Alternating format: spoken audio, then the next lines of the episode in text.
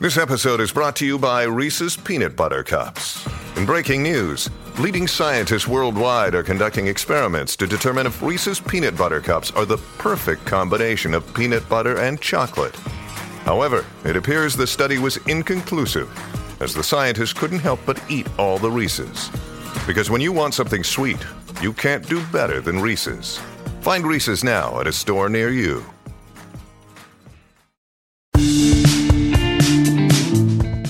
Hello, everybody. I'm Montgomery Jones, and today's featured Wikipedia article is Northeast MRT Line. The Northeast MRT Line, NEL, is a fully underground mass rapid transit line in Singapore that runs from Harbourfront in the southwest to Punggol in the northeast, serving some of the heavily populated residential areas in the northeastern part of the island. The NEL, which started operations in 2003, comprises 16 stations with a total length of 20 kilometers. It connects with other MRT lines such as the East West Line, Circle Line, and Downtown Line, providing seamless connectivity to more areas of Singapore. The line is known for its unique artwork and architecture, as each station has its own distinctive design to reflect the heritage and character of the surrounding communities. For example, Sengkang Station features a floating market theme, while Hougang Station has a kampong, Malay village, motif. The NEL also boasts several world records, such as the world's longest fully underground and driverless MRT line, as well as the world's first MRT line with platform screen doors that provide air conditioning, safety, and noise reduction benefits.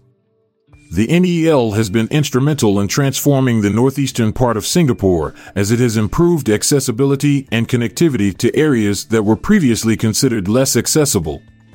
This has led to higher property values and a better quality of life for residents in the area. The line has also created new job opportunities and spurred economic development in the Northeast.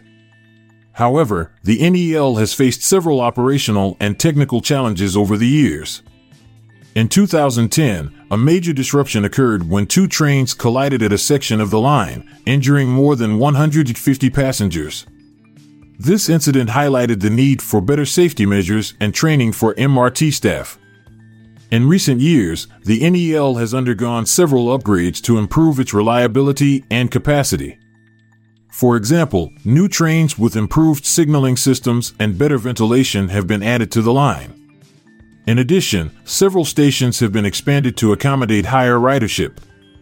Overall, the Northeast MRT line has been a significant contributor to Singapore's public transport system, providing efficient and reliable connectivity to the northeastern part of the island. Its unique design and world records have also made it a popular attraction for both locals and tourists alike. I'll be back this time tomorrow with another featured article. Thank you for listening. This podcast was produced by Klassic Studios with information sourced from Wikipedia.org. We donate to the Wikipedia Foundation.